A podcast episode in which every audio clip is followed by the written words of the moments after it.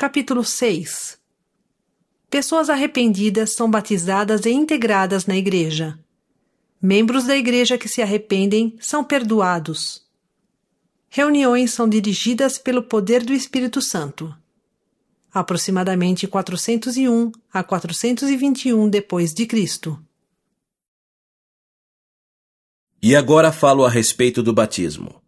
E eis que eram batizados élderes, sacerdotes e mestres. E não eram batizados a menos que seus frutos mostrassem serem eles dignos do batismo. Nem recebiam pessoa alguma para o batismo, a menos que se apresentasse com um coração quebrantado e um espírito contrito, e testificasse à igreja que verdadeiramente se havia arrependido de todos os seus pecados. E ninguém era recebido para batismo, a menos que tomasse sobre si o nome de Cristo, com a firme resolução de servi-lo até ao fim.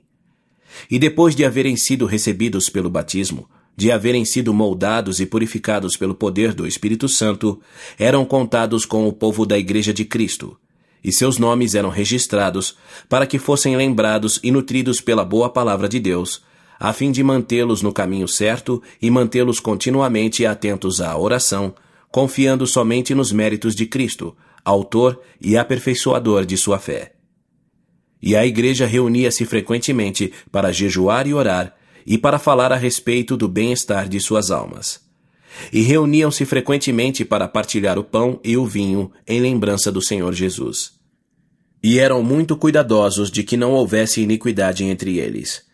E todos os que eram descobertos praticando iniquidade, e eram acusados perante os élderes por três testemunhas da igreja, e que não se arrependiam, nem confessavam, tinham os nomes apagados e não mais eram contados com o povo de Cristo.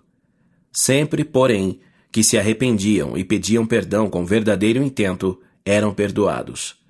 E suas reuniões eram dirigidas pela Igreja, segundo as manifestações do Espírito e pelo poder do Espírito Santo.